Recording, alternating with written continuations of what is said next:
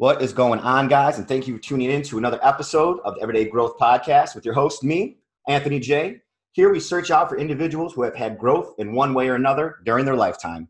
My next guest is definitely no stranger to growth. He preaches his practices with 100% clarity and a little bit of motivation. From, and I quote, failure way to success. And one of my all time favorites he coined was demand the fucking world on a golden platter. But this guest is not just all motivation and quotes. He is the voice that is constantly in your head, calling you on all of your never ending bullshit.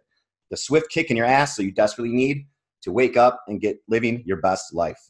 Through his epic tales of adversity that paved the way to his ever evolving man he is today. You're definitely going to want to get your pens and papers ready, take a shit ton of notes with this dude. Without further ado, I give you the strongest man I know inside the gym and out. My voice of reason on my most bad days, Mr. Grant Dziak. How's it going, my brother? Dude, I don't even I like can we just stop the podcast now? Like after an intro like that, I don't wanna I don't wanna like mess up anything. So no, thank you very much, man. That's uh very humbling to hear and I appreciate it very much and I'm stoked to uh, be on here with you. Awesome, man. Where are you at today? Like, uh, where are you residing at right now? Let the people into a little bit of uh, the life of Grant right now. uh, currently, I'm in uh, South Florida. I just moved down here about three, yeah, about three months ago from uh, Columbus, Ohio, where I was for the previous 12 years. Uh, and before that, I was just at home, which is Northern Ohio. That's awesome, man. How did you make that trip? And how, you said you you were born and raised in Ohio your whole life. You just moved recently. Yeah, yeah. So I was born in Northern Ohio. Uh, love my family. It's like a, I attribute everything to them. Uh, well, I have like my family. I have a huge family, I guess, in the aspect that I have a lot of siblings. Uh, my dad's been remarried a bunch of times. Uh, no relationship with my father whatsoever.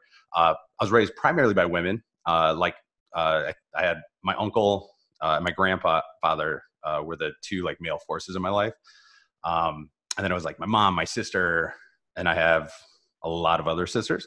And then my grandma was kind of like just the Billy badass in my life that literally would kick the shit out of me for anything. So, um, so I'm from I'm from up there, uh, and then I knew at a very young age I wanted to go play football in college, and not just college. I wanted to go to Ohio State, uh, and I never deterred my sights from that. So I went there, walked on.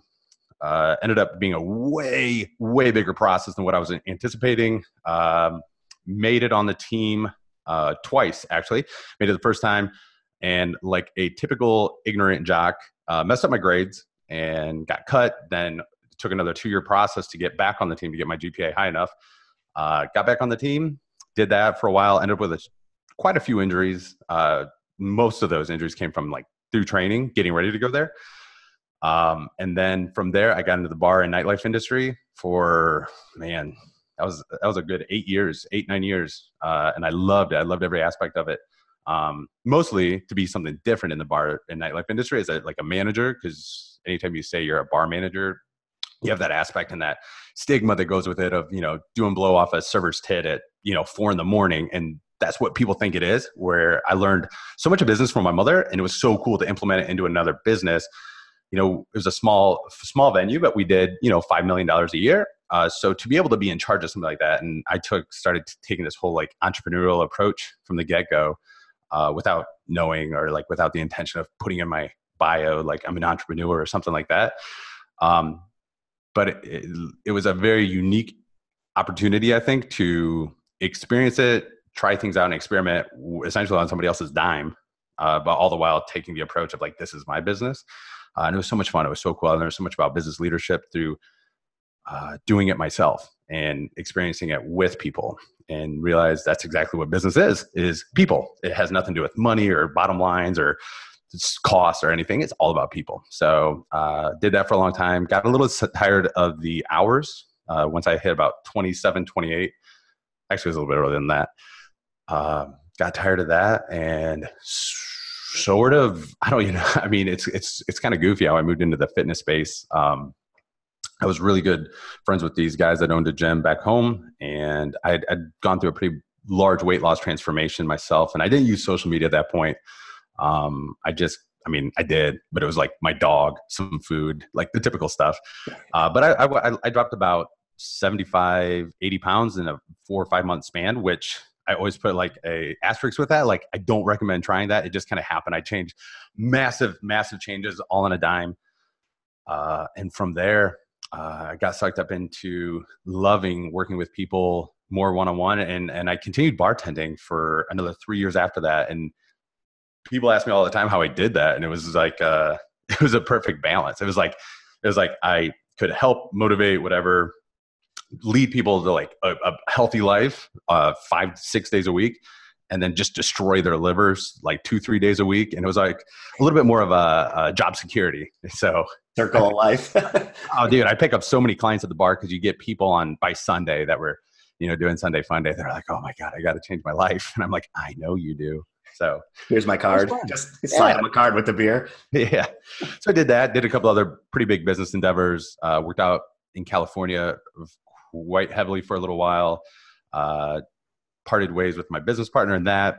Uh, then spent the majority of last year being the most broke I've ever been uh, as a grown up after a pretty bad business uh, deal with that guy. And, uh, you know, from there, I learned so much about myself. Might have been the most broke I've ever been, but the richest I've ever felt. And it was like the coolest, coolest, most amazing experience for me to go through that. Um, and I'll, I'll never sit here and be like, oh my God, struggle so hard. Like there was a struggle with it, but my mother stepped up immediately, more than openly willing to help me, uh, which is extremely humbling as a, you know, 31 year old guy uh, in a world where, you know, you talk about masculinity and, all, and we can get into that shit later, but like you talk about like, it doesn't matter. You're 31 years old. You've been on the top and next thing you know, you're, you're borrowing mother money from your mother.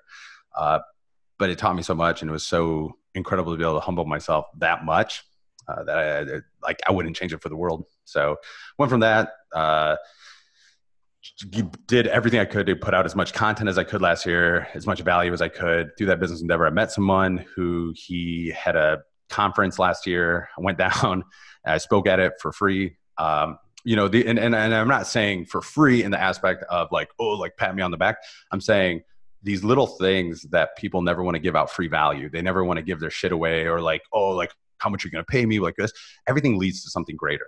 And you know, in that aspect, I spoke in front of, I don't know, 50, 60 people that were all business coaches, fitness coaches, whatever. Um, one of them being uh, the most amazing woman I've ever met and uh, who is now my girlfriend. And that is why I ended up moving down to South Florida. So that's where I am now. Dude, that's that's a whole lot right there, brother. Which part do you want to go back and elaborate a little bit more on? Um, hey, any of it. Dude, that's great, man. So grandma raising you, man. I wanna I wanna hear kind of circle back to that. And, and, you said you were kind of raised by a bunch of women. Like a lot of people we hear that and be like, "Holy shit, no way, that had to be so terrible." But in your in your life, in retrospect, it was the most amazing thing that you've ever went through. You know, it has to be. I mean, it probably makes you and or make makes you have a little bit more love for for women and what they go through because you were like surrounded by it, engulfed in it all the time, man. Touch base a little bit about that for us. Um, I, it's so weird to me sometimes, I guess, and I try to be understanding of it when I talk to guys or help guys or work with guys in terms of like relationship issues or, or uh, just anything every day. Um, because to me, it's just so normal uh, to have this extremely high respect of women. Um, like I, I consider myself to be a pretty empathetic person. Like I can easily put myself in other people's shoes, and it's and again, I, I don't take credit for that. I attribute that to, you know, my mother, who my father took a lot from her. Um, they got a, I think they got a divorce. I think I was like two when it happened. So obviously I don't remember that. Um, but you know, I got beat by my father growing up. Uh, didn't have much of a relationship with him ever at all. He's got a ton of kids, and none of them really talk to him anymore. Kind of a total alcoholic piece of shit um, a lot of issues and you know i m- my mother owned, has owned her own business pretty much ever since she was out of high school. And she when she had us my sister is four years older than me. When she had me um, money was so tight because my father had taken so much from her that she was living in the back of her store. Um, so my grand she had my sister and i lived with my grandmother and my grandma and grandpa. And so we lived with them till I think I was about five years old. And like, God bless that woman. She would drive, you know, you say 15 minutes, not a big deal, but 15, 20 minutes at 7 a.m., 6 a.m., 7 a.m. every morning to wake us up, then turn around, drive back up to work to the same place she slept in, that she's going to be working in all day long, work her ass off all day long, then turn around and drive another 15 minutes back out at the end of the night, then 15 minutes back. So that's an hour driving every day just to be able to see her kids, uh, to make sure she can wake us up in the morning and put us to bed at night. Um, and then she, and then she started dating a guy. I think I was five, six years old. Moved in, uh, and then we like we're all living together. So, uh, but I've had the most amazing relationship with my grandmother my entire life. Uh, and then my grandma and grandpa had my uncle, my mom, and my aunt. So like my grandma's a total powerhouse in our family. So like even the guys, so like my uncle, my grandpa, like my grandma just ruled everybody pretty much. Uh, so you know, it, it's things like growing up, I'd see you know people with like you know all the fancy toys and jet skis and all the shit, or like you know fathers with their kids that are like yelling at football games and athletic events and stuff. And then I had my uncle who in my head, I remember back then, I'm like, this is just what I thought the standard was. I looked at that shit and I was like, that's kind of weird. Like, why are they yelling at him? Because all that reminded me of was my father. All the while, had my uncle was much more nurturing. Who, dude, that dick, that guy would ten times blow away any father I could have ever hoped to have had. Uh, you know, because to me, that term like father, any anything, family, whatever, that's a technicality. It's based on a feeling, uh, what they do for you, what they bring to your life. You know, that's family. Um, so in my eyes, my uncle is my father. So I was raised by you know my my grandma primarily uh, and then my mother all the time when I moved in with her, and then my sister um, was expo- exposed me to a lot at a super young age. Um, she unfortunately was raped uh, when I was, I think, six or seven, uh, and that was about five feet away from me. I was asleep, didn't know, and I ended up not finding out about it till I was 13 years old of what actually happened, and it kind of set this whole thing in motion of wanting to be able to protect the women in my life. And it, like probably to a fault of like overly protective which drove this huge knife between her and I because like I was never approving of any relationship she ever had. I never liked any guy she ever brought around. I immediately just shit on him because I was like, you're not worthy of her. You know, like you're probably going to do something bad. Uh, and it's ironic because you talk about all that and then go into a, a conversation her and I had about, I don't know, like a year, year and a half ago. So she we we I don't have any idea how this conversation even happened. I was in my car driving. We hadn't seen each other in a while, and she had my nephew. She was never supposed to be able to have children, and uh, she ended up getting pregnant. And she had my nephew. I'm his godfather, and uh, you know, my sister and I always had this like kind of awkward. I want to say surface layer friendship relationship, whatever. Of like we're so tight, we're so tight, but I'd also snap at her on a dime, and she would drop her shit and freak out on me on a dime uh, only to find out about a year ago when we had this conversation is she held this like grudge our entire lives because she watched my dad beat the shit out of me when I was like two years old. And so she would have been six. She watched him beat the shit out of me because I guess he was trying to potty train me and I piss on his shoe. And she didn't do anything. And I'm like, dude, you were six years old. I was like, first of all, I don't even remember that. She goes, yeah. She goes, but it set this whole thing in motion with me that I had to be able to protect you and that I had to be there for you. And I never felt like I would, I did enough. So I always felt like I was behind the eight ball. Um, all the while, I've had this thing my whole life where I just want to protect her, but it always comes across much differently. It comes across like I'm this asshole brother that doesn't actually care about anything. So she's sitting here saying, like, this is this guy. I love him. Like, you know, we're in a relationship. And I'm like, I don't give a fuck who that is. However, I'm actually saying, I love you so much. I want to make sure you're okay. And she's into like, it's coming across like I'm a prick.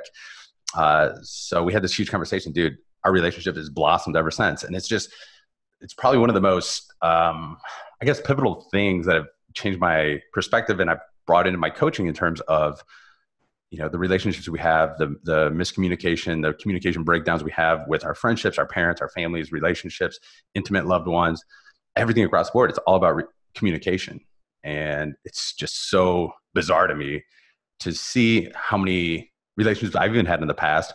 If I go back and look at them now with a kind of a different mindset approach of just like what actually happened. I'm like, oh shit, that was my fault. Like it actually was my fault because I didn't communicate the right way. It's just, it's kind of cool thing to see. Well, dude, first and foremost, before we go any further with the podcast, I just want to say thank you so much for sharing that story with with not just myself, but everyone who was going to hear that. And I know by the end of this, there's going to be a lot of people that have uh, either gone through that, going through it now, and that story will help out. I'm sure by the end of this podcast, they will be lifted up and see where you're at today from the, um, from that heavy adversity that you did go through. And but thank you so much for sharing that, man. I really do appreciate you for that.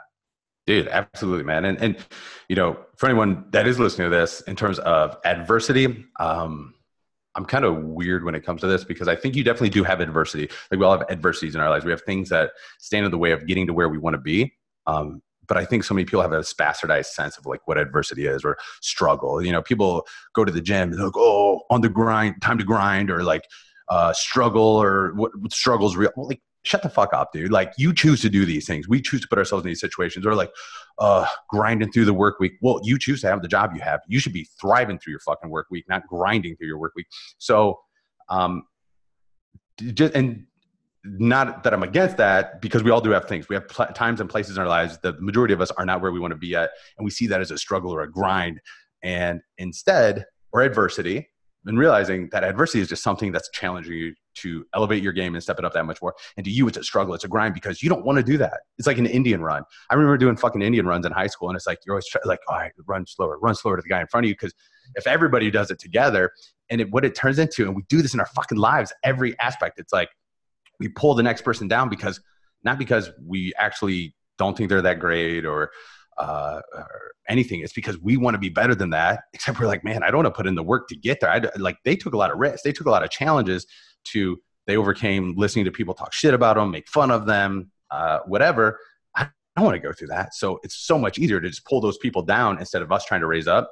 But dude, when you realize that's never going to get you anywhere, it's all completely arbitrary. Like we we bring people down in our lives in hopes of elevating ourselves and that doesn't make any sense at all because it doesn't actually elevate us. We stay stagnant and stationary. Is that we're moving other people around. So it doesn't actually do anything for us. You're not elevating yourself. You're manipulating the game. Yeah that's a that's a great way to look at it. How do you so when people start going off of what you just said i want to keep elaborating on that because i think it's a really good point. I know you're very strong with everything that you do say and that's super respectful. I, I love that about you man and that's exactly why um, you kind of came onto my radar and I'm like, dude, who is this dude? He speaks 100% truth as much as he can. And I know you live by it. I see it every day. You know, you've even, you've even like DM me before and so a couple days that like I've been in the shitter, you know, and you gave me a couple videos a while back. It really fucking put some things in perspective for me because I wasn't thinking the way that I should have been thinking. When, when we try to pull people down like that, like even your friends and your closest ones around you, even the loved ones, brother, sis, doesn't matter who the hell it is. When they, you know, we throw around this word too. I throw around this word too. I'm super guilty. The whole Gary Vee quote is like audit your circle at all times. You know, keep the mm-hmm. people around you that can actually lift you up. You know, and then and that's not just about keeping people around you that's positive. It's people that are trying to level up with you and they want to see you succeed as well. Why, even your friends, dude? Why do your friends? try to always what, what's your take on this are your friends always try to take you down a notch and you have to kind of walk away from them or kind of say like hey dude what the fuck's up like why are you been acting this way towards me ever since i did made this move like, are you, is it a jealous thing or anything like that? Like, do you feel like it's more of a jealous thing? Like, I just had someone walk out of my life after, uh, after a year, um, a friend of mine, and nothing, just ghost, nothing. And as soon as I started making all these moves, I kind of feel like, was I leaving you behind? Did I not include you? Should I have included you? Like, talk a little bit about that and how you think people actually do that, and what's your prerogative about why people do that? Um, first of all, I think this topic is something that plagues everybody. It plagues, and I mean, like, I try to speak very lightly in the term, you ever using the term entrepreneur just because it's kind of overused and it's become super bastardized. But to me, everybody's an entrepreneur. You're, everybody's literally an entrepreneur your own life. Uh, and that's, and I say that because I don't care. It has nothing to do with business. It has nothing to do with, um, you know, your how much money are you making? Or do you answer to a boss? Or do you work a nine to five? Like that's not what i'm talking about. I'm talking about the mindset of being an entrepreneur. Because when you're an entrepreneur your back's against the wall all the time. You don't have anyone else to go to. You know you can be a manager you can be an uh, executive manager you can be at the very top but you always have somebody else to fall back on. And when we have that it's like we always have a fallback plan. And when you don't have that anymore when you're the one in charge when you're the boss when it doesn't matter again whose fault it is that it's your responsibility to fix it. Because it's not about a blame game at that point because if you don't fix it, like you're the one that's gonna eat the shit for it. Um, you know, when you're able to actually change that mindset and you take that into every aspect of your life, and you know, it's what Will Smith's big talk is about is like, it doesn't matter whose fault it is. It's about up to you to take the responsibility to change it. If you take that mindset into every aspect of your life, whether it's fitness, it doesn't matter if so and so gave me a bad workout. It doesn't matter if I hired a wrong coach. It doesn't matter if I want to eat this or I want to do this or I saw this on Instagram and but like like fuck all that stuff. I don't care what your fucking background is. I don't care what your eating disorder is. I don't care what this is. Doesn't fucking matter. Not because I'm insensitive to it, but you're gonna end up with the same exact result every single time unless you take the responsibility to change those things. So when you do that, how you do one thing is how you do everything. And when you change that in any aspect of your life, let's say the five like I break life down into five aspects. It's you know business, so it's your, your finances, your uh, intimate relationships, so your personal relationships, your family and friend relationships, uh, your spirituality, so not like woo woo and religion necessarily, but just your ability to understand your place in the universe. Um, and the last one um, being your fitness. Um, when you change anything in those aspects, you're going to do the exact same in every other aspect of your life, whether you subliminally know it or you directly know it. So when you do that in an aspect, let's say business, you're going to start changing and auditing your friendships so much differently. And when you do that, other people aren't going to understand how to handle it, but you're going to feel the result of it. You're going to see that I made this change in business. And because of that, I had success and I felt good. And it's like this natural high you get you know you, you, have these endorphins come over you every time you see you know the the sales come through on whatever you're selling. Or um, maybe in a relationship you change an aspect and you take responsibility for an argument and it and it's better and you have this endorphins come over you because you can feel like not that i'm in charge but like dude like we're good. Everything's good. And i was able to control that as opposed to being a victim of it. Um, but when it comes to friendships people don't know how to interpret that because friendships are based on, and a lot of times actual relationships or intimate relationships will suffer the same way because people know you in one regard. And the way they know you is the way they want to keep you. They categorize it, they compartmentalize you as this kind of person in their life. Like, this is the person that I'm going to go get beers and pizza with on a Tuesday night. Um, and then when you try to change and say, you know what, I'm sick of being a fat ass. I want to change my life. So you start trying to change these things. That person's going to try and pull you down because they're going to try and make you continue to go be that person that they identify with in their life. They don't know, they don't understand you as the fitness person. They don't understand you as the person that's trying to change their life for the better, be healthier, be able to see their toes when they look down over their belly. Um, they go, this is my person that I, I go get wings with. So when you quit being that, they go, I don't know who you are as a person. I don't know who you are as an individual. And that's what happens in relationships. That's why they try to pull you down. It's not they're trying to pull you down and they're going, I don't like who you are. They're going, you don't fit the story the character that i have you written into in my story. And because of that like I, I, don't know how to respond to you. I don't know how to act to it. But i experienced this when i went from being the dude that'd go out and rip 25 shots of crown a night eat four or five chipotle burritos and it was like funny to like i was like the life of the party.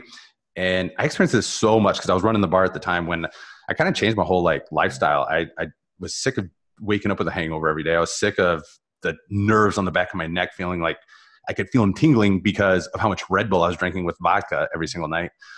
Um, I was sick of my body hurting every day, never getting enough sleep, never feeling rested ever. And personally, I realized that my outward appearance wasn't representing the way I actually felt on the inside about myself.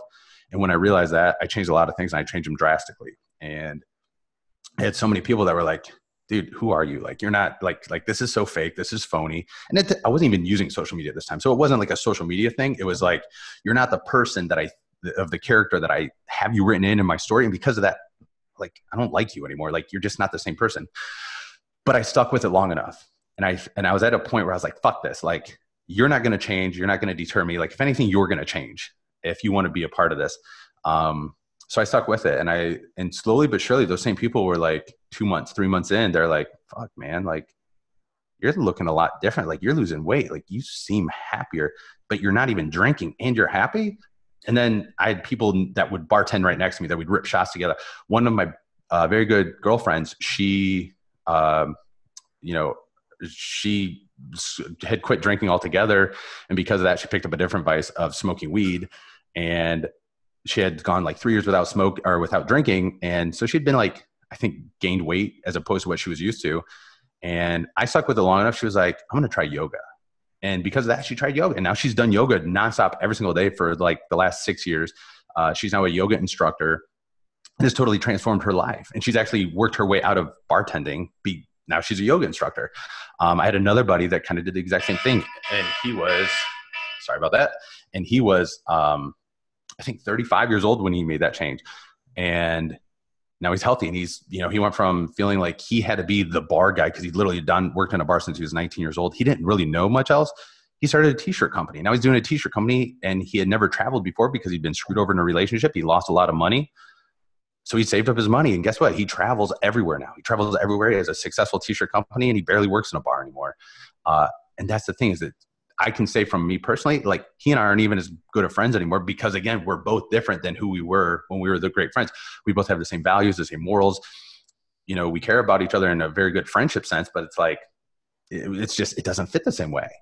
Uh, so I don't think it's so much that people want to see you fail. It's that they don't want you to raise the bar so much that they have to step up that much. And every time you raise the bar and you continue to raise the bar, you're essentially calling them out without doing it. And that's why the, that like this is why I hate memes. I hate like um, like cliche like fitness sayings and stuff like be a lion, be, you know, struggle is real, grind time, all this shit. Because they, it's not that they suck; it's that they don't elaborate far enough. It's not fuck what everyone else says. It's that if you were to focus on that, you wouldn't make any change. Like you wouldn't change yourself, and then you wouldn't be happy.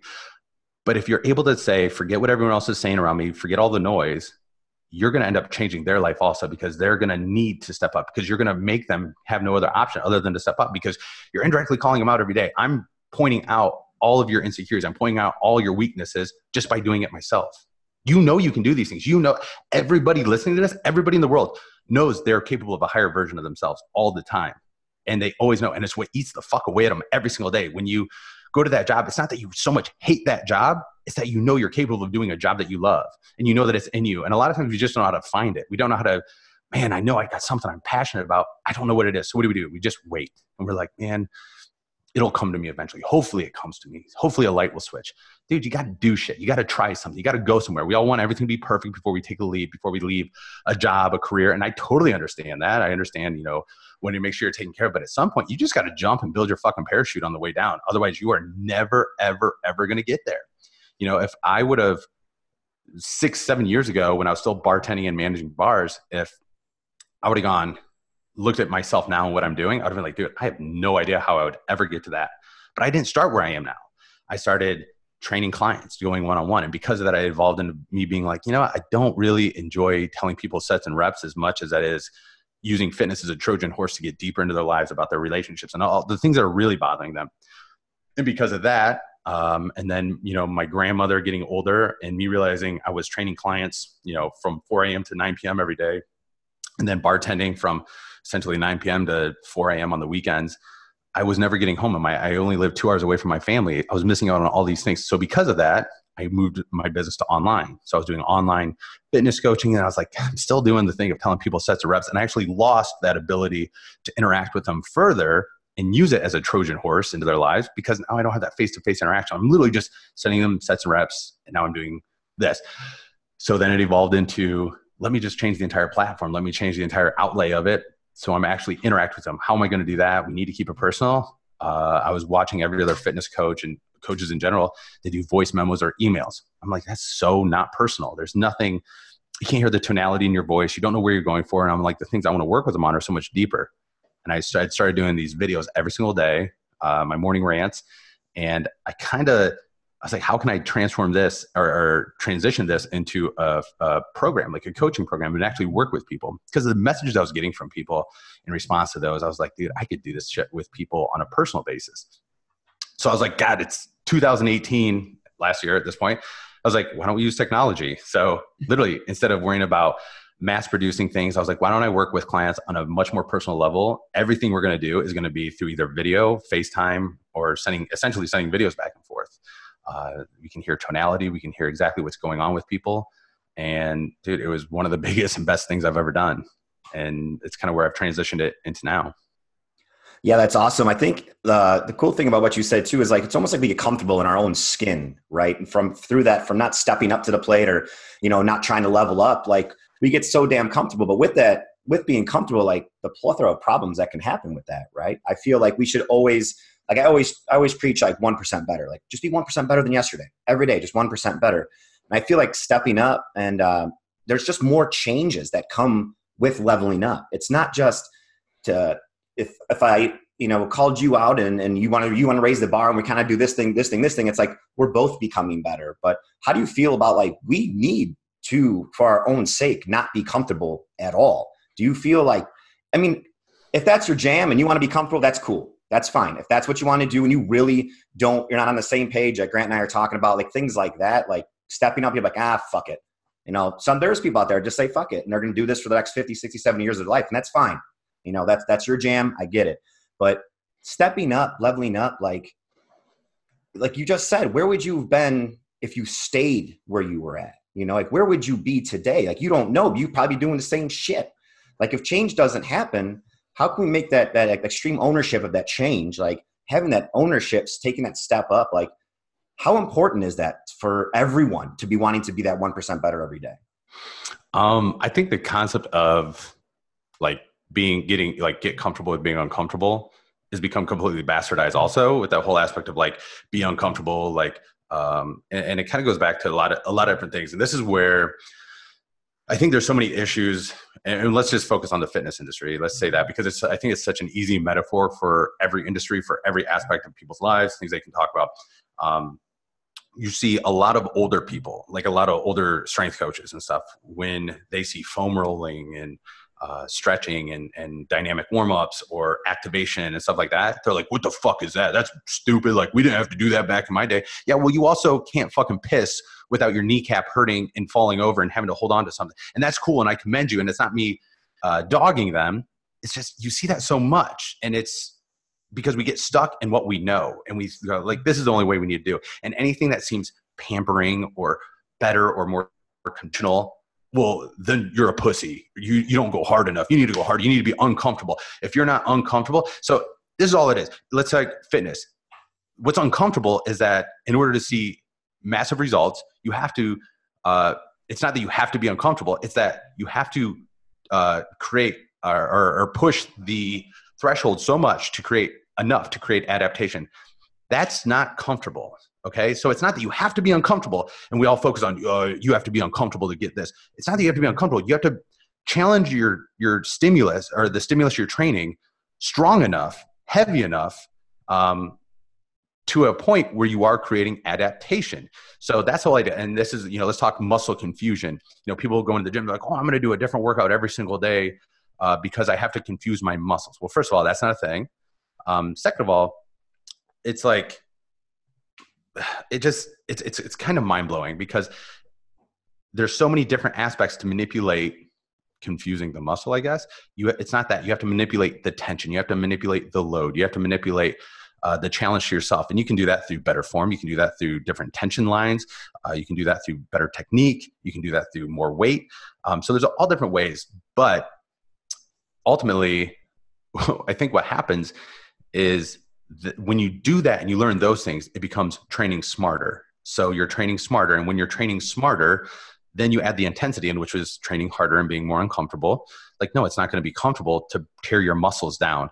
But the problem is where people get confused is they go, I have to be so uncomfortable. And as long as I'm uncomfortable, I'm going to create this adaptation. That's not necessarily the case. If you don't know how and what you're doing, I can drop a plate on my foot break my toe and guess what i'm pretty uncomfortable and i'm in the gym that doesn't mean i'm going to have any sort of progress i'm not going to see any massive uh, physical results um, so train smart and then you can train hard so i would say learn what it is you're trying to do and then push your thresholds put you have to have a basis you have to have a basis in any aspect of your life in business you know people go well i'm going to make myself uncomfortable by staying up and only sleeping two hours a night okay well that doesn't mean anything. Yeah, you're uncomfortable. You're also unproductive as fuck. Like you're not going to be able to do anything. You're not even going to be able to hold conversations. You're not going to make sense because your brain's going to be so jacked up because you've been you're so sleep deprived. But we do this. We we focus on the external in so many aspects of our lives, and because we focus on the external, we focus on making the external uncomfortable. And if you make the external uncomfortable, we assume it's going to deem results. However, we always do that, and then what happens is like again, look at fitness. You bust your body up when you're young because we're like, oh, external, heavier weight, more more load, all these things. And then what happens? You get in your 30s and 40s, and people are like, okay, well, that doesn't matter as much. Let's focus on how we move the weight. Why? Because their knees are shot, their back's fucked up, they've had surgeries, they've done all these things. So, what if we, from the beginning, focused on creating a basis of knowledge, a basis of comfortability. Let yourself be comfortable with it because you have to be comfortable or you have to be in a state of comfortability to be willing to try things, to understand what's happening to your body, to understand your kinesiology, to understand what's actually going on, the internal workings. And once you have that, then you can go from there. Everybody wants to go, they want to be at the top of the summit without starting at the bottom. And again, like Simon Sinek says it perfect. We're all standing at the bottom and we see the summit, and none of us want to make that climb. We're all like, I just, I just want to be there. Like it doesn't matter if you take a helicopter, it doesn't matter if you sprint up, it doesn't matter if you crawl up, it doesn't matter if it takes you one year, if it takes you 10 years. You still have to start at the bottom and move your way up that to reach that summit. And everyone's just hoping for that summit to fall down to them. Like, well, I'm just going to start here. So they don't actually have that basis. Um, so I think it's okay to be comfortable. You have to be comfortable in what you're doing. Um, and people look at challenges or adversity or making yourself uncomfortable as an external thing. Like I have to physically make my body uncomfortable or I have to sleep deprive myself so much where I'm uncomfortable. Is it uncomfortable waking up at 4.30 when I'm used to waking up at 8 a.m.? Yeah, that's a little uncomfortable at first. But that's also where the discipline comes in. Like you have to, it's not so much uh, make yourself uncomfortable about maybe start out small. Instead of waking up at 4.30, still wake up at 8 a.m. But instead of rolling over and picking up your cell phone first, maybe the uncomfortable thing is to not touch any technology for the first half hour and read a book, meditate, uh, take a cold shower. Those are just some of the things I do first thing in the morning. That's uncomfortable to do because it's like you literally want to do it because we have an addiction to our phones. Like anybody listen to this, dude, challenge you for the first 20 to 30 minutes every single morning. Do not touch your phone. Do not touch your remote don't get on any technology. Do some introspective work on yourself. Something small. Read a book, read a chapter, read a page. I read every single day, and it might be a page, it might be a sentence, it might be an entire uh, book. Like I'll, I'll go as long as I need until I find something that sticks out to me, and then I typically share that. Uh, but you know, beyond that, those are the things that are uncomfortable. Uncomfortable doesn't have to be grinding and making your life miserable, because it, it becomes this thing where we're like, man, I'm so uncomfortable. Why do I not see the results? You know, I'm I didn't want to fire that person, but I did it. I'm uncomfortable now. Why is my business not booming? Well, it's because you didn't focus on the internal processes going on within your business. And guess what? Now you have a horrible business culture and everyone's fearing for their job. So nobody's working for you. And in fact, they're stealing from you. That's why your business is declining. Uh, we look at our relationships like we focus on the external, like, oh man, like, you know, she was a bitch today so like but i'm going to be the bigger man and make myself uncomfortable and suck it up and deal with it and, and, and suppress my feelings. Well what's even more uncomfortable? Let's have that hard conversation. Let's get things going right uh, because we keep doing this over and over and over. We make ourselves uncomfortable instead of doing the true thing that's uncomfortable um, what happens? You go six months and you go hey honey we pass this all and then she looks and she goes you fucked up my life. And you're like wait what? Where did that come from? And it's because it's a compound of all these things. So when you look at the uncomfortability that we all face now, typically most of us, if you look at anything going on in your life, you're like, man, this aspect of my life just sucks and it's uncomfortable. Look back to where you didn't do the things that you actually should have done and you took a shortcut. Now you're facing physical uncomfortability, financial uncomfortability, emotional uncomfortability because you weren't willing to just push yourself and challenge yourself a little bit on the internal processes. Man, it's amazing that you, you put it all like, like that. Cause that goes back to how you like to work with people on the mindset and actually like point point out things to them. That's kind of like where you want to change people. And what you're saying now is those hard conversations how you broke it down how everything's about that hard conversation. The hard conversation truth with yourself hard conversation with your loved one your spouse your best friend. Like you need to dive into those things. You need to to talk those hard things and that is change. And the growth comes from that. I love how you put it like i don't want to say easily because it's not easy but the way you said it it's like fuck we really focus on like you said, the external stuff, really focus on the shit we shouldn't focus on. When this stuff's kind of right here, like, remember me? Like, come, come fix it.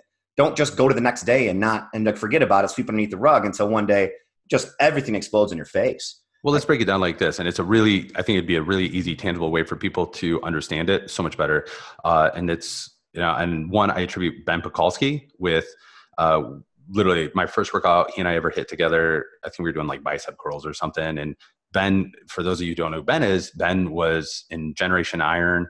Uh, he was one of the top bodybuilders in the world for a really long time. Massive dude. He was 300 plus pounds. Would walk around at. He'd go on stage at below four or five percent body fat.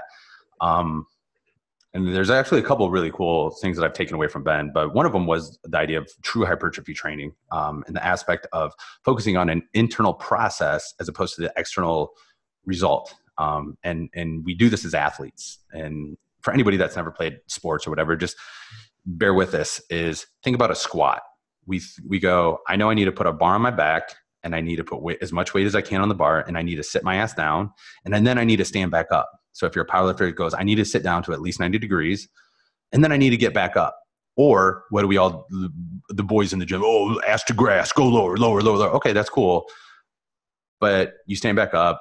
Let's see, a couple years ago, I was squatting 650 pounds, and I still had like, for being a, a, a decently larger guy, I didn't really have big legs. I had kind of small legs. And I was like, what the fuck is the deal with this? And after meeting Ben and we talked a little bit about stuff, we as athletes or as people in general, we focus on the external. All I know is I need to sit down and stand up. If I do that, I'm going to be strong. If I'm strong, I'm going to have muscle growth. Um, and what happens is, is what we don't focus on is how am I doing that? How am I making that work? Uh, we do it in business. We go, I want to make $5 million this year. I want my business to make $5 million this year. We hit our quota. What you don't focus on is the fact that you actually made $4 million, but you had to fire your four top executives who each make 250,000 each because you were so focused on hitting that 5 million.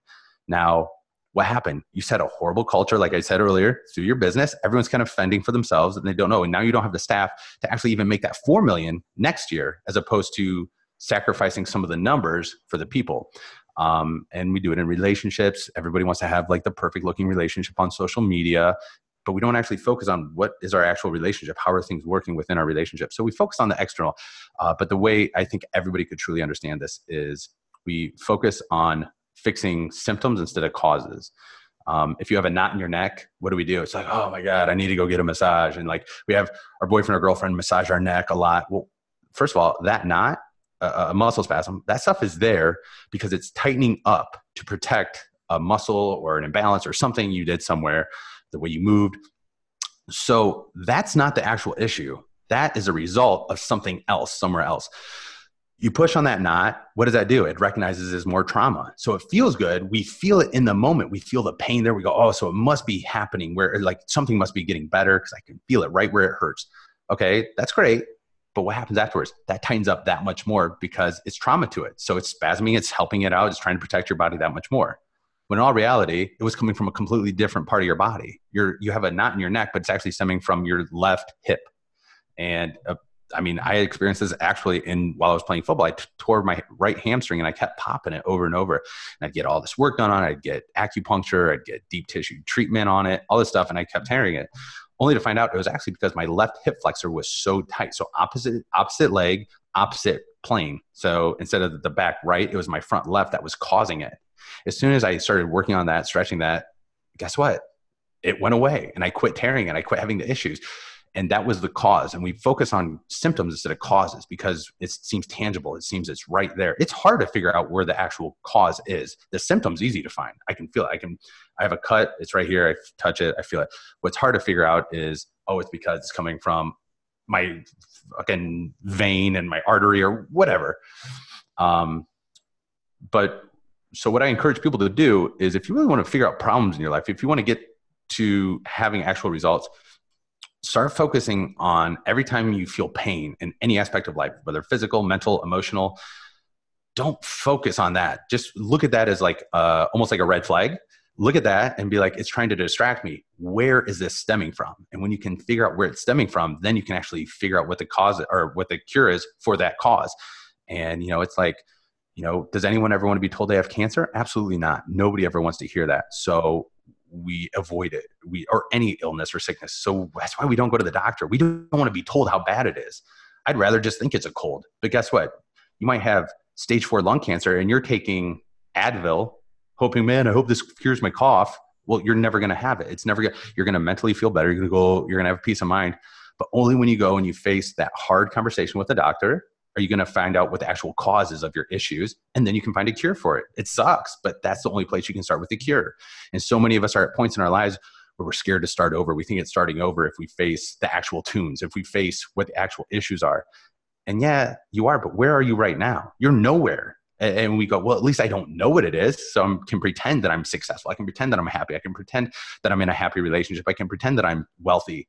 Well no dude you're not. I've, I've i was making $25000 a month a long time ago and guess what i was super unhappy and then i was completely broke and guess what i was the happiest i'd ever been i never would have thought that it was because it was a mental thing that I was playing with myself and I didn't know the difference. And only when I was faced with that and I was able to strip away all the non essentials in life and all the things that I thought made me who I was was I able to actually achieve true happiness. What makes you think, um, 100% everything you just said, what makes you think about why do we cover things up so much? Why do we go outside or show the the good quote unquote my fingers in the air guys you can't see the, the the good relationship on Instagram and Facebook like why are we so fucking good at blanketing everything and coming home and just kicking the dog across the room like what in your opinion kind of what stems from that like why why do we go about doing that and just we're not just lying to the fucking world because who cares about the world right now. It's like you're lying to yourself. How is that? You're gonna come home. You're gonna get in a fight. Whoever's whoever's on the opposite side of the door when you come home, you're gonna get in a fight with them. I don't care who you are. I mean, you're you're putting this facade of your life out there. You're taking zero responsibility. Like, why do we blanket so much of our fucking lives these days, man? It's getting worse. I feel like it's getting worse. I don't know. Um. Well, I think I think it's a compound effect, and it feeds off of everything else. We get caught up on what is David down the street who's posted a new car, uh, who has this super successful job. Uh, like, like I have to com- keep up with that. And if I'm trying to keep up with that, so I have to, I have to, I can't let them know that I had a bad month this month, and because of that, I have to suppress that. So I have to, I have to cover it up somehow. So I think, as, and I'm assuming we're talking a little bit more in terms of social media. Um, we, you know, it's easy to create whatever kind of avatar we want of the person that we wish we were, the person we wish we could be, or the lifestyle we want. Like you literally can do it. It's like a video game. It's like it's like you can pick your character, you can pick what they wear, how they look, their strengths, their weaknesses, all these things. So we get to put it out there. And we can now do that on social media. There's filters, there's all these things. Okay, but then what do you see? You see people who create this image of themselves on social media and then they have total panic attacks. I see it all the time because I just lived in Columbus.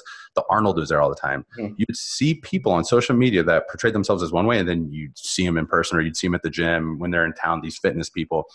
And they're complete assholes or they're totally different or they're, they're so standoffish.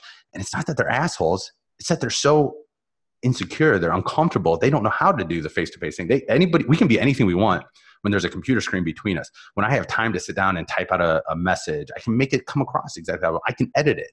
I can change things. It's a lot harder in real time when I now set this expectation of who I am. It's not really who you are. Um, you know, I've had somebody in my life, uh, you know, it was a business partner, um, who I actually witnessed this happen, like kind of like in real time, and it was, you know, I think it was the loss of feeling like a, he had any significance. You know, he was a big time football player, and next thing you know, he didn't have that anymore. And because of that, I think he didn't see his worth anywhere else. And it's where we put our worth into. It's where we see our worth. Um, and this is what I tell people all the time: if you put your self worth into your net worth, that's all you're ever going to be. If if you think you're only as valuable as however much your bank account shows, that's all you're ever going to be. If you go i have to have abs 24 7 because that's what i put on social media and that's what I, that that's the only worth anyone's ever going to see in you so it's where you put your value that other people are going to see your value and you know no no this is what people want to know it doesn't fucking matter because guess what those people don't have those abs those people don't have that car those people don't have that life fucking david down the street rented that car and was bullshitting you about how much success he has, but it's this compound effect going up. I don't know if he's telling the truth or not, so I better just keep up with it either way. It doesn't fucking matter. Be yourself. Be yourself. There's only one of you. Nobody gives a fuck. Like, you, nobody goes out and buys the exact same two pairs of pants, unless it's like you have a really hard time. Like, okay, I say that, but like, I bought the, I found a pair of pants I like. I'll probably buy a couple pairs to make sure I, I always have them. But um, you know what I mean? Like you find a car you like, you don't go out and buy two of them. Right. Why, why would you buy two of them? You have one. You don't need a second one. Um, and that's how, what we do is we, we try to replicate each other. We see something that's successful, and instead of drawing the principles and the values that made that person successful, or that we idolize in them, or that we see positive in them, we just try replicating that person. But everything about that person doesn't line up with our values, our morals, our beliefs. Maybe I like the way you run your business, but I don't like the way you handle your relationship But because I'm trying to replicate the way you run business, I'm also replicating the way you run your relationship. And now my relationship is failing. And it's like, what, dude? Look at everything around you. Look at everyone. Look at everyone on social media as a toolkit, essentially. Like you can take the bits and pieces that you need and add it into your own thing. And I always tell people to think of like, I don't know, I don't even know if it's out anymore, but Power Rangers back in the day, like it would take the best parts of each character and they'd create this ultimate fucking mega fighting machine. Okay. And that's essentially what the concept behind is if a teacher is good, the student will be better. Is like you should be able to take the bits and pieces of all the teachers around you, of all the things you like in people. Go on social media. If you take the top 10 accounts you follow all the time or that you like all the time, you're like, oh my God, I wish I was like them. Take and look at what the attributes are. Write those attributes down. Now be like, how can I implement this into my life in the way that I do it? Do that. Make the ultimate version of yourself, not the ultimate version of somebody else. It's already there. It's already being done. They, they're, they can scale themselves. You can't scale somebody else. And that's what I preach in business all the time is you have to be yourself. You have to show up to your own business. Like you have to show up to your own relationship. You can't try and be somebody else because you don't know what's coming next. You're always, it's like you're always looking at somebody's handbook. Write your own handbook. It's for yourself. That's it. When you said your um, one of your one of your buddies, I don't know if you're still friends with them or not, but with playing football and kind of feels like insignificant or probably didn't have anything outside of football, uh, outside of football. And then you also said right before that um, how it's never really too late to start to do anything. Like you should never really be scared to you know, do anything. If you want to have a business, you can work on on the side when you come home and, and things like that. But what's something that, what's a really good point that people can understand? Like, it is okay to start when you're 30, 35, 40 to do something that you do truly love down the road. And it isn't just about lining your, your pockets with money because, I mean, like once again, if that's your thing, touche, go for it. It's not mine. You know, it, it's second, it's super meaningless to me. We talked about that before the podcast even started. You asked me how I was doing, and I said, work is hard and I love everything right now because I have a roof over my head. And you're like, at the end of the day, that's all we fucking, that's all we need. Honestly, like there's no one else that's going to, that's going to be in control of what you do and is going to pay those bills for you. At the end of the day, like we have to step up and we have to do what we do. We have to be happy with what we do. And you said it too, and you're in, in your life, how you had, you had money. And then when money was gone, then you were like, fuck, I'm like happy just being right here. Like I'm good with myself with that. What's something you can tell, you know, people right off the bat, like a really good actionable item, like it's okay to start at any fucking age. Like get out of that rut first and take that first step. Um, there was a uh, a podcast I listened to a couple months ago. I think it was by Ed Mylett actually, and the man he said essentially he's like the root of all unhappiness in life is comparison. Is comparing yourself. Is like everything is anytime you're unhappy in life, it's because you're comparing. And it's like, well, what about when a loved one dies? Well, it's still comparing. You're comparing the way you feel now as opposed to when they were alive. Um, you know, you see someone doing something one way and you compare where you are. You compare your financial success. You compare how where you are in life at this point. What do we all do? We look at people like I'm almost 33 and I can look at people that are in their 20s and you know they're entrepreneurs and they're having tons of success and they're doing all these amazing things and i'm like I can compare and go, fuck, man, when I was 20 years old, I was just trying to figure out where the best gym to go was so I could go play football afterwards. And, you know, I wasn't worried about any of this kind of stuff. And then I go, man, like if I had the mindset I did now at age 33, I would have been so much more further ahead. At, well, I can't do anything about that. I can't go back to when I was 20 years old. And guess what? I have experiences from when I was 20 years old that those people are never going to have. And it doesn't matter. It's not about, it's not a comparison game. It's wherever you are right now and that it's that saying of you know uh, what is it a year from now you're going to wish that you started today it's we, we're always like man we're too old well this is as far as you've ever been this is as old as you've ever been so yeah you feel fucking old and you feel like you've lost your whole life and like oh man like it's way too late to start now guess what 20 more years from now you're going to go man i didn't realize how long i actually had you know i'm 33 hopefully I want to live to be at least 100. Like, why not? So um, that means I have it like another 70 years almost. Like, it's not even halftime for us, man. exactly. So why would I pull up short now? Like, I don't know where I'm going to be 10 years from now. I don't know what I'm going to be doing 10 years from now. I could also step outside tomorrow and die. So it doesn't fucking matter. Just go. Do what you got to do. Because here's the only thing at the end of the day, I don't care if you're 70 years old or you're seven years old. If you're on your deathbed and you haven't at least tried to work at the things you want. See, this is where everyone gets confused. They think happiness and fulfillment comes from once you achieve something. It's not. It's progressing towards it. So if you're 70 years old and you go, dude, there's no way I'm going to be able to accomplish X in, let's say I live another 10 years. Um, there's no way I'm going to be able to accomplish that. Yeah, but you're going to be working towards it. And guess what? You're going to die happy as opposed to 10 years from now, maybe you're dying at the age of 80. You're like, God, I wish I would have just tried. You never know. Just go. You have no idea what's possible. Like, I had no idea that this was possible six, seven years ago when I started training clients. Like, I had no idea, but it's where it's evolved to. But if my mindset would have been on this right now, seven years ago, I would have been like, I want this now. I got to do it now. It has to be now. And if I'm not, I'm not successful. Well, successful I was then, and I was successful along the entire path because my my idea of what success was was learning along the way and progressing into whatever I'm going to be. And that's one of the greatest things that I think I've ever learned. If there's an actionable step for people to take away from this, it's literally I say it all the time. The more I learn, the less I know, and it's kind. Of, and if anything, that's a little bit more of a blanketed statement because it, it, it evolved so much for me. It started out as I think the way I was training when I trained with Ben. I thought I knew everything about training. I thought I knew how to train, and like that happened, I was like, oh my god, what have I been doing my whole life? Like literally for the last 16 years, I've been wasting my time in the gym when I could actually be achieving this. It's so much of I learned that and I was like, man, maybe I don't know everything about fitness. And as soon as I did that, it, it was scary at first because I'm like, wait, maybe everything I think is bullshit. And that's where everyone gets so nervous to ever admit they're wrong or admit they might not know everything about it. It's scary because you feel like you're kind of a fraud. And i felt like that plenty of times.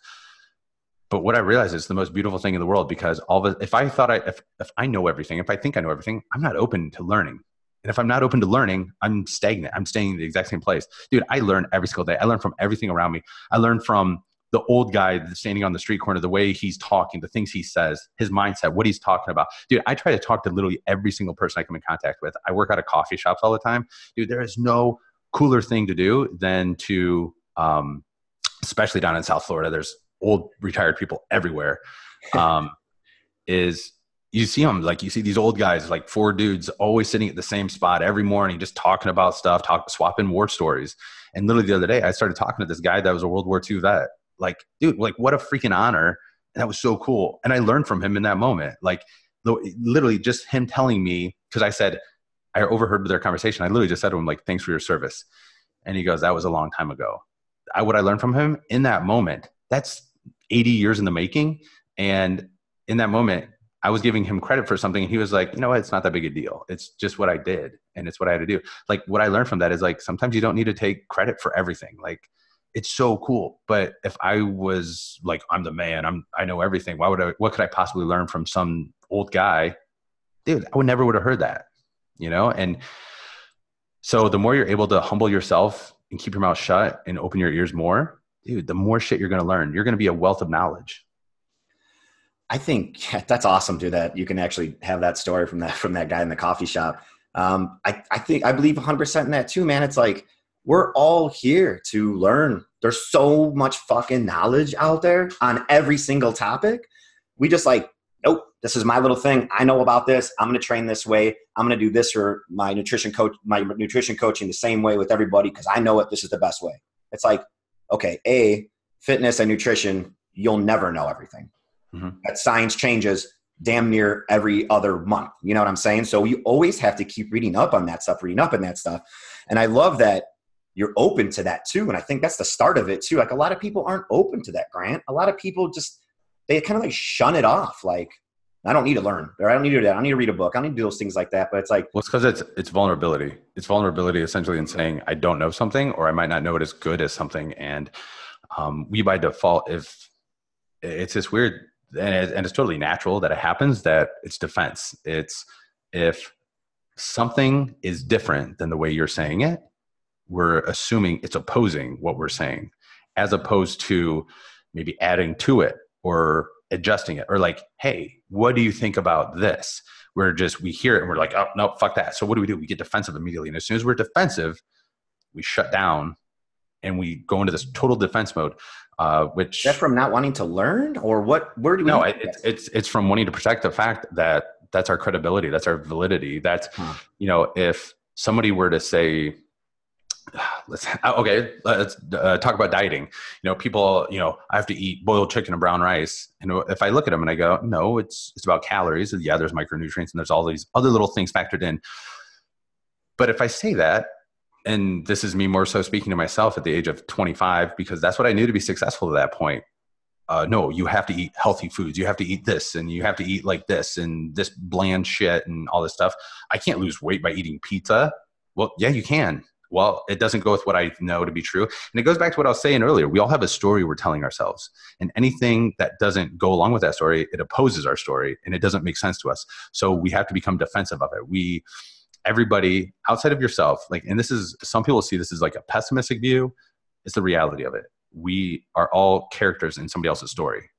And so essentially we're like pawns. Like, I have to make you make sense in my story and that's where you will find friendships that you go like how how do you get that of our friend like i spent 10 years being your best friend and now this is what it is it's because it's not against you it's nothing personal that person is making their story make sense and they just haven't taken the time to go okay this is reality or this isn't reality or this is how i actually see it because your body your brain is built to protect yourself like even your thoughts so that's why it's so hard. Personal growth, development, all that shit to me is breaking down your bullshit in your life and the ability to introspectively look at yourself in real time. That's when you're able to do that to me, that is you've you're you're starting to achieve personal development.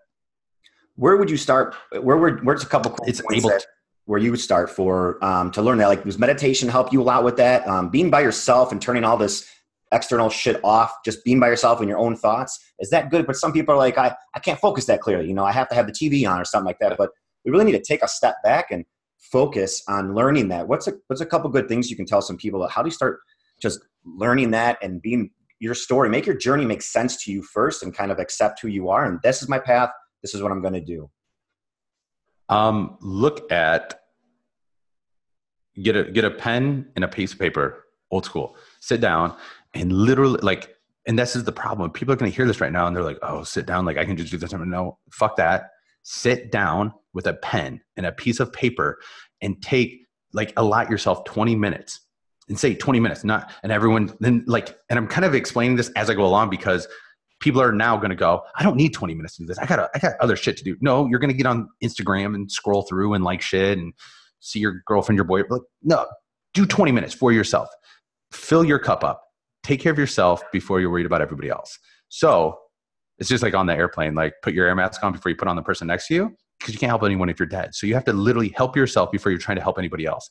So take 20 minutes, sit down, pen and a piece of paper. Think of in the last five years, the biggest blowout re- fight you've ever had. Don't analyze it. Just write down your thoughts on it really, really quick. Write down your thoughts on it really quick. Like a paragraph, two paragraphs, whatever. And then go back and read it. Reread it a couple times and then start going through and analyzing what you said about that situation like maybe we got into a big fight because you were talking to my girlfriend five years ago and and i didn't like the way you were doing it and and so you're a piece of shit and blah blah blah blah blah and then really start breaking it down and look at yourself and go now just totally hypothetically and this is why i'm saying do it with a pen and a piece of paper because if we were to talk about this with somebody we would have to defend our story we'd have to defend whatever's going on this is just you with yourself there's nobody else that's going to find out about this flip the entire script on yourself, blame yourself, and say, "What was? How was this my fault? What did I do?" And we're all going to go, "Well, I didn't do anything." No, what's my fault in this? Maybe I'd been cheated on in a relationship previously, so I was more sensitive. I was more aware of it. Maybe I was writing a new story in my head that every girl's going to cheat on me, and because of that, you were another man. I didn't see you as my best friend. I saw you as just another guy, so you were a threat. And because of that, I overreacted. And because of that, you it hurt it bothered you and it totally threw you off because the story in your head was that we were best friends and that why would I ever think that of you? So you were offended. So you got heated. You talked some shit, and I'm defending my side. And the all the entire time, I think I'm totally justified in it because my girlfriend's trying to cheat on me with you. When all reality, that's not what's happening at all. And so what I'm telling you to do is blame yourself. What? How was this my fault? Why was this my fault? There's no other option. It's your fault take any issues you've had in the last 10 or five years and really put all the blame on yourself and see how it was your fault. And the easiest place to do this in is previous relationships. I've done this and it's like, oh my God, like it's hard. It's not easy. And this is essentially what I do with my clients over the course of 12 weeks. I put all the responsibility back on them. I put all the blame back on them. And what happens is, is for the first couple weeks, it's same story. Like you're very defensive to it. You're very much like, no, this isn't my fault because that's the story we've told ourselves. It's what we know. You want to talk about comfortable and uncomfortable. The thing that's uncomfortable is to step outside of your story, allow, uh, like, clean the slate and rewrite your story and make yourself be the issue, be the one that's to blame for everything. And I think Gary Vee is the one who talks about it all the time. If you, we all talk about anxiety, we all get anxiety about things. Anxiety is simply fear of the unknown. And the unknown in most of our lives is why are things happening? And so we have to fix that fear by putting the blame on other things. Uh, so if I put the blame on you, I'm also re- expecting you to take the responsibility for fixing it. Now that could go forever because it's in my head. The scenario is in my head. You don't even know what the scenario is, but I'm still expecting you to fix it. We expect other people to do everything for us. We expect, well, you hurt my feelings, so you fix it. Well, it's not up to you to fix it. I'm the one that's going to have the same result if I don't do something about it. So when you're able to do that and you're able to really look at what your true story is, and it doesn't happen immediately. It's not just one time I sit down and do this. It's just like anything else. You create a, essentially like an index, a library for yourself. How do I respond in these situations? How have I responded in the past? It's completely different once you start introspectively looking at yourself and knocking down that bullshit because your index is going to completely change if you really start and instead of the blame oh it's always their fault somebody else's fault this person did this this person did this. It's completely different when you go what did i do in this situation? Why do i feel this way? And anytime you feel uncomfortable anytime you feel sad anytime you feel emotional anytime you feel happy dude do an inventory of yourself. Why do i feel this way? Do you want to feel happy more often? Of course i want to feel happy more often take stock of what it is that's creating that in the moment what what am i feeling fulfilled in what areas of my life i want more of that uh, when I'm unhappy, what's happening? Why do I feel this way? What's going on? What are the things around me? What are the stimuluses around me? What are the relationships I have in the moment? Uh, people don't put enough into taking them. They, they just kind of fly by the seat of their pants every day. They wake up and they expect the universe to just line up for them. But you're truly the one in the driver's seat if you want to be. Like, that's why I say 20 minutes in the morning, do introspective work. Work on yourself. Do something for yourself. Do something to fill your own cup instead of we wake up, we answer our phone. As soon as you roll over and pick up that phone, you're subject to text messages. I don't care if they're good or bad.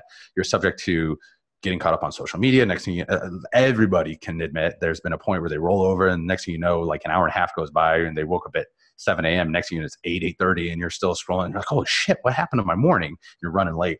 Um, but the more introspective work you do and the ability to the time your hand hits the handle to step out your door in the morning that you're in control of your world and anything you can't control i can't control if i open that door and some guy's got a gun and decides to shoot me. I can't control that. And i also can't worry about that. But if i run out the door because i'm late because i haven't didn't take the time at all throughout the week to set up my schedule because i'm like oh i got it in my head. I'm good.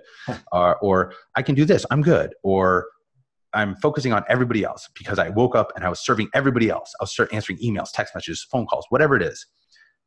If I'm focused on everybody else from the get go, I'm going to be focused on everybody else the rest of the day.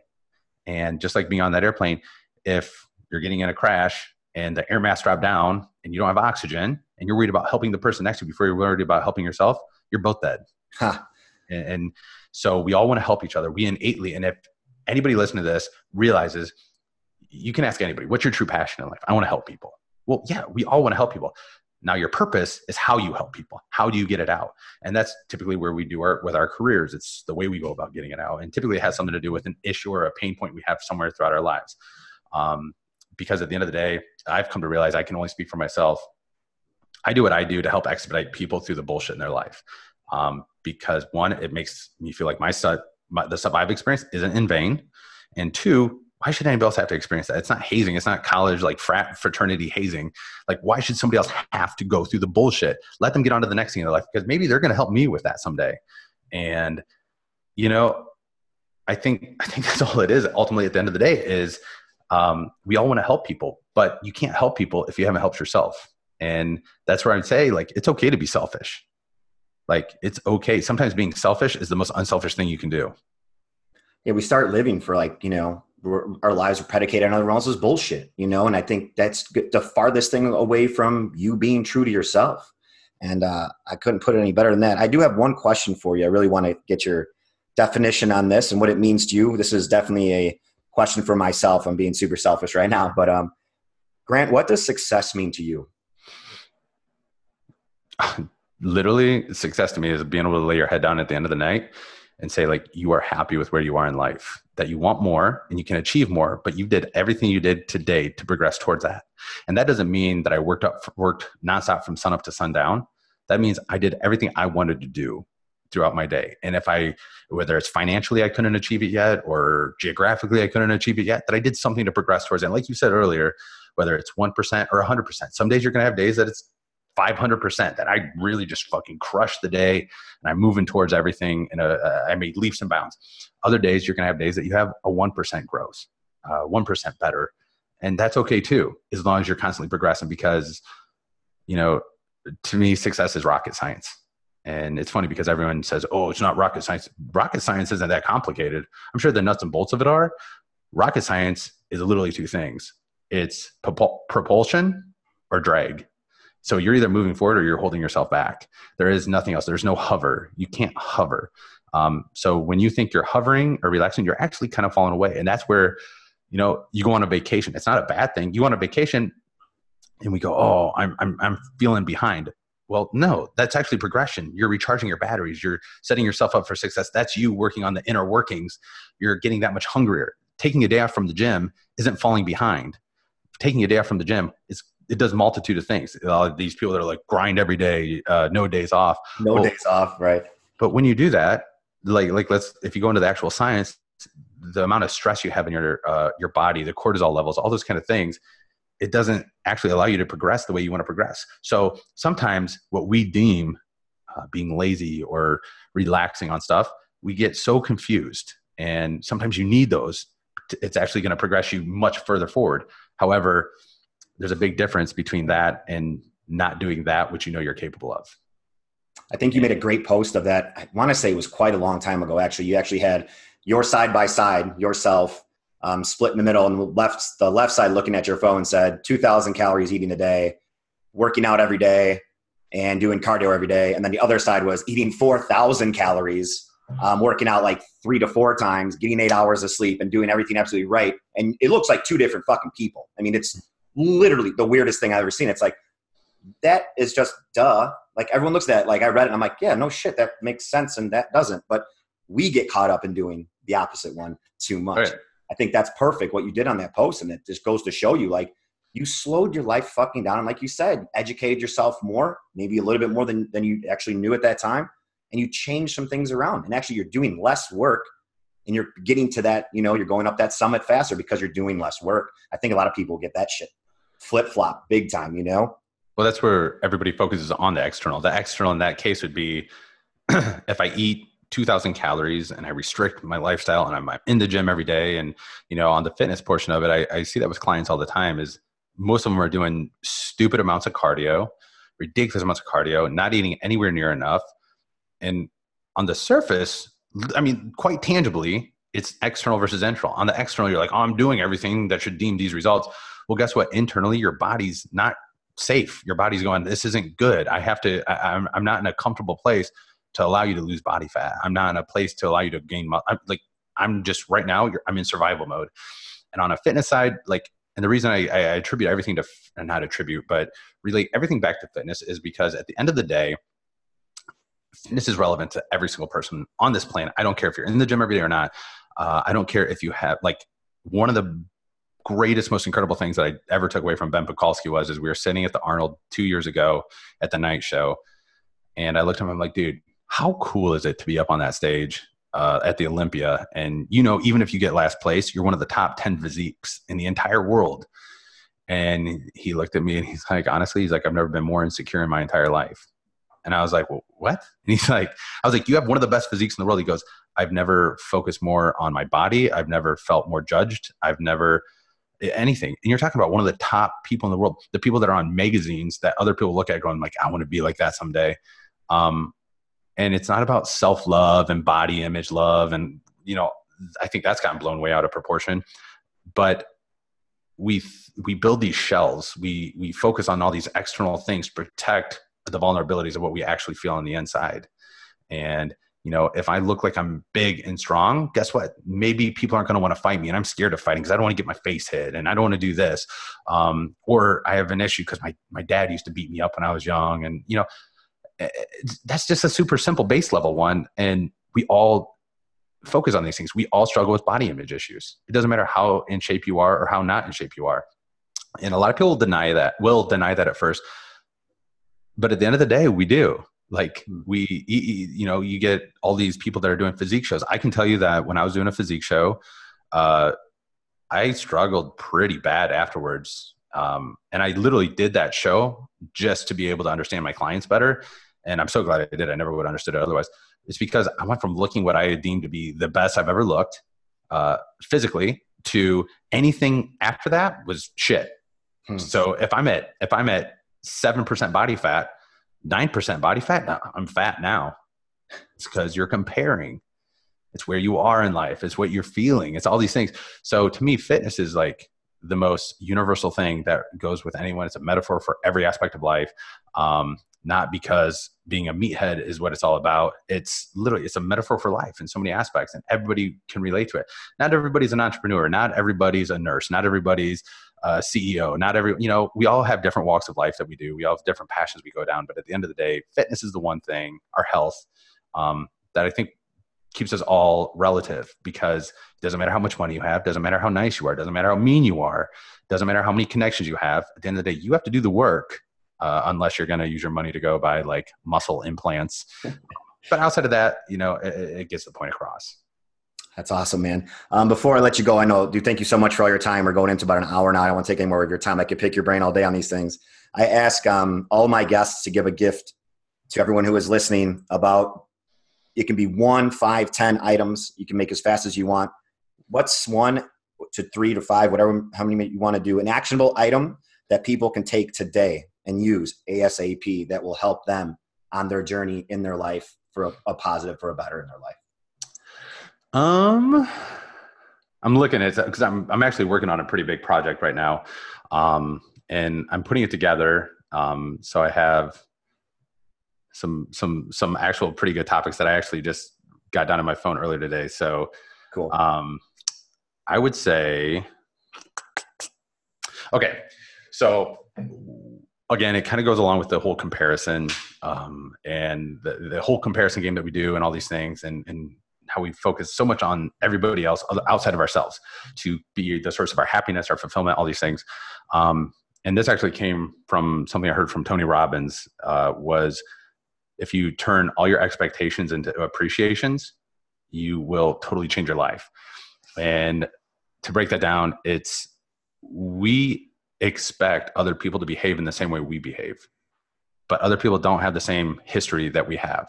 Other people don't have the same experiences, the same outlook. Um, because again, we're all unique. So something I might take away from a that's why you can look at a situation, I can look at a situation. You might go, that's really good. And I'm gonna be like, that's horrible. It's because we both have different ideas, ideologies that we're taking into that situation. Um, so um, as an example of this, I had a client last year who I was like, you know, what's what's one of your biggest pet peeves in life? And what I was looking for clients to do, obviously, blame uh, when so and so does this or when someone does this. When in all reality, what I was looking for them to do is when I can't do this, when I can't achieve this, um, because again, we base all these things on other people. So your expectations of others. If I hold the door for you, I expect you to hold the door for me why? Maybe you didn't grow up being backhanded by your grandmother if you didn't do that like I did. Um, so that's so if you do hold the door open for me, I appreciate that. But I can't expect that because that has nothing to do with you. That's me. So if you take all of your expectations of others and realize that's just a reflection of your standards of yourself, you can't have those standards of other people.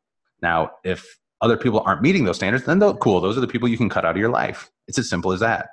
So we don't need to overcomplicate it. So if I had one thing to give people, quit overcomplicating your life. If something works in your life, appreciate it, let it stay. If it doesn't work in your life, get rid of it. It's not that bad of a thing. It can be a relationship, it can be family. It doesn't matter. Just because you're my family, guess what? If you drag me down every day, I don't need you in my life. Because guess what? When I'm on my deathbed, not going to do shit for me, are you? So, uh, you got to take care of yourself first. That's what that's I guess what I would give people. That's awesome, man. Grant, I want to say thank you so much, man. Thank you for your time and a big portion of your day for this podcast and for myself too. But dude, thank you so, so much for being on this podcast. And where can everyone find you at if you want to toss all that stuff out there? Um, easiest place to find me would be Instagram, definitely. That's just Grant Body or uh, uh, any questions, inquiries, anything uh, through email at uh, it's uh, grant at grantmeabody.com. Awesome, man. Thank you guys uh, so much for listening. You guys want to take a screenshot of this, put it on your story, tag me, tag Grant. This dude will get back to every one of your guys' messages. He does a really good job at that. If you're going through a tough time or everything, dude's on top of the mindset game. That's why we connected. Dude's got great business ethics. You guys have any questions, go ahead and ask him. He'll help you out in anything he can. And you guys, thank you so much. Give us a good rating and uh, say hi to Grant. And Grant, thank you so much, man. I really Dude, totally my pleasure. Thank you for having me on.